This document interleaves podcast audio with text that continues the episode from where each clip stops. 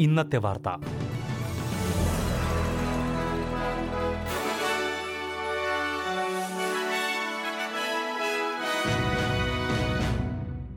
നമസ്കാരം. S B S Malayalam ഇന്നത്തെ വാർത്തയിലേക്ക് സ്വാഗതം.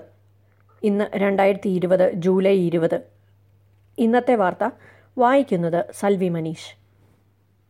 കൊറോണ വൈറസ് മൂലം പ്രതിസന്ധിയിലായവരെ സഹായിക്കാൻ സർക്കാർ പ്രഖ്യാപിച്ച ജോബ് കീപ്പർ സ്കീമും ജോബ് സീക്കർ സ്കീമും നൽകുന്നത് നിർത്തലാക്കാൻ നിശ്ചയിച്ചിരുന്ന കാലാവധി നീട്ടുമെന്ന് റിപ്പോർട്ടുകൾ.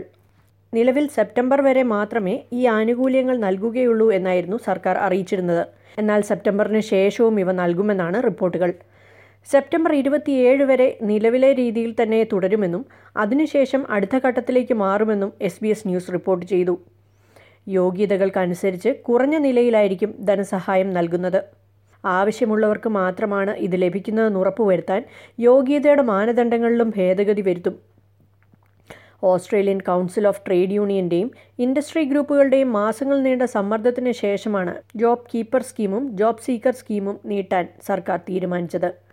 സർക്കാരിന്റെ തീരുമാനത്തെക്കുറിച്ച് നിരീക്ഷിക്കുമെന്ന് പ്രതിപക്ഷ നേതാവ് ആന്റണി ആൽബനീസി പറഞ്ഞു.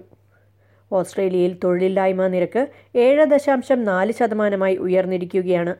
ഇത് ഇനിയും കൂടാനാണ് സാധ്യതയെന്നാണ് വിലയിരുത്തലുകൾ. കൊറോണ പ്രതിസന്ധി മൂലം നഷ്ടത്തിലായ ചെറുകിട ബിസിനസ്സുകൾ ശക്തിപ്പെടുത്താനായി ഒരു മില്യൺ ഡോളർ ലോൺ നൽകുമെന്ന് ഫെഡറൽ സർക്കാർ പ്രഖ്യാപിച്ചു. നേരത്തെ മൂന്ന് വർഷത്തേക്ക് ഇരുപത്തി അയ്യായിരം ഡോളറായിരുന്നു പ്രഖ്യാപിച്ചിരുന്ന ലോൺ. ഇതാണ് ഒരു മില്യണായി ഉയർത്തിയിരിക്കുന്നത്.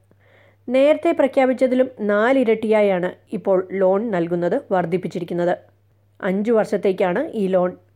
കൊറോണ പ്രതിസന്ധി മൂലം നഷ്ടത്തിലായ ചെറുകിട ബിസിനസ്സുകൾ കരകയറ്റുക എന്ന ലക്ഷ്യത്തോടെയാണിത്. ബിസിനസ്സുകൾക്ക് ആവശ്യമായ മെഷീനറിയും മറ്റ് സാധനങ്ങളും വാങ്ങാനും ഈ ലോൺ ഉപയോഗിക്കാമെന്ന് ട്രഷറർ ജോഷ് ഫ്രൈഡൻബർഗ് പറഞ്ഞു. ചെറുകിട ബിസിനസ്സുകൾ ഓസ്ട്രേലിയൻ സമ്പദ് വ്യവസ്ഥയുടെ നട്ടലാണെന്നും അദ്ദേഹം സൂചിപ്പിച്ചു.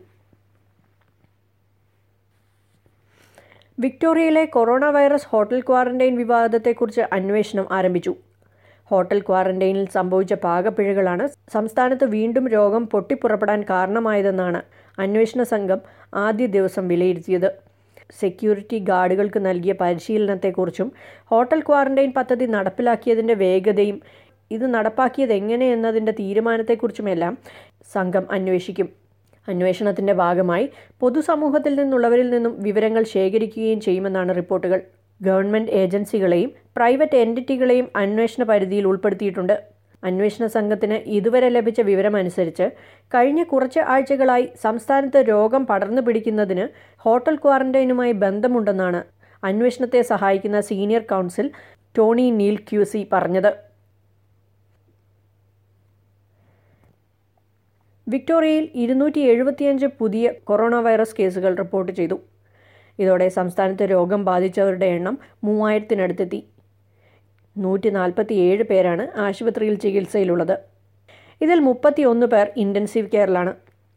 സംസ്ഥാനത്ത് ആകെ കേസുകളിൽ മുന്നൂറ്റി മുപ്പതെണ്ണവും നോർത്ത് മെൽബൺ ഫ്ലെമിംഗ്ടൺ കാൾട്ടൺ എന്നിവിടങ്ങളിലുള്ള പബ്ലിക് ഹൗസിംഗ് ടവറുകളിലാണ് സ്ഥിരീകരിച്ചിരിക്കുന്നത്. അൽതാക്വ കോളേജുമായി ബന്ധപ്പെട്ട രോഗബാധ നൂറ്റി എഴുപത്തി മൂന്നായി സംസ്ഥാനത്ത് നാൽപ്പത് ഏജ് കെയറുകളിലായി ഇരുന്നൂറ്റി പതിനാറ് പേർക്കാണ് രോഗം സ്ഥിരീകരിച്ചിരിക്കുന്നത്. കൂടാതെ രോഗബാധ സ്ഥിരീകരിച്ചതിനെ തുടർന്ന് പന്ത്രണ്ട് സ്കൂളുകൾ അടച്ചു. സംസ്ഥാനത്ത് ഇന്ന് ഒരു മരണം കൂടി സ്ഥിരീകരിച്ചു. പ്രായം എൺപതുകളിലുള്ള ഒരു സ്ത്രീയാണ് ഇന്ന് മരണമടഞ്ഞത്. ഇതോടെ സംസ്ഥാനത്ത് രോഗം ബാധിച്ച് മരിച്ചവരുടെ എണ്ണം മുപ്പത്തി ഒൻപതായി വിക്ടോറിയയിൽ അവധിക്ക് ശേഷം തിങ്കളാഴ്ച സ്കൂൾ തുറന്നതോടെ വിദ്യാർത്ഥികൾ ഓൺലൈൻ പഠനം ആരംഭിച്ചു.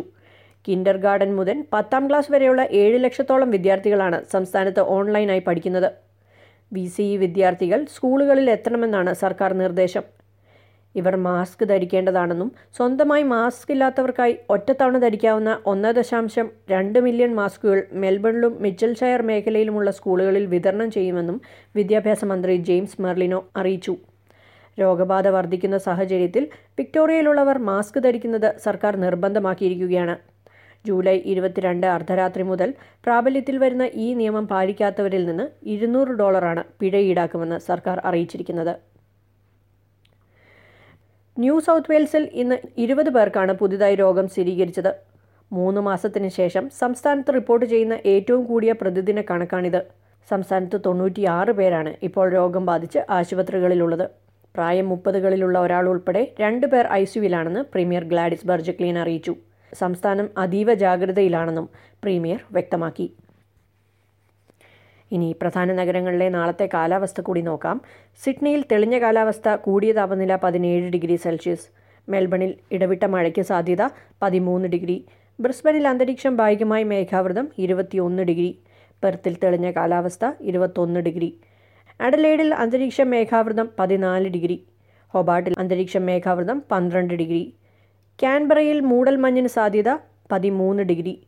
ഡാർവിനിൽ തെളിഞ്ഞ കാലാവസ്ഥ കൂടിയ താപനില മുപ്പത്തിരണ്ട് ഡിഗ്രി സെൽഷ്യസ്. ഇതോടെ എസ് ബി എസ് മലയാളം ഇന്നത്തെ വാർത്ത ഇവിടെ പൂർണമാകുന്നു തിങ്കൾ മുതൽ വെള്ളി വരെ രാത്രി എട്ട് മണിക്ക് ഓസ്ട്രേലിയയിലെ ഏറ്റവും പ്രധാന വാർത്തകൾ ഉൾപ്പെടുത്തിയ എസ് ബി എസ് മലയാളം ഇന്നത്തെ വാർത്ത കേൾക്കാം.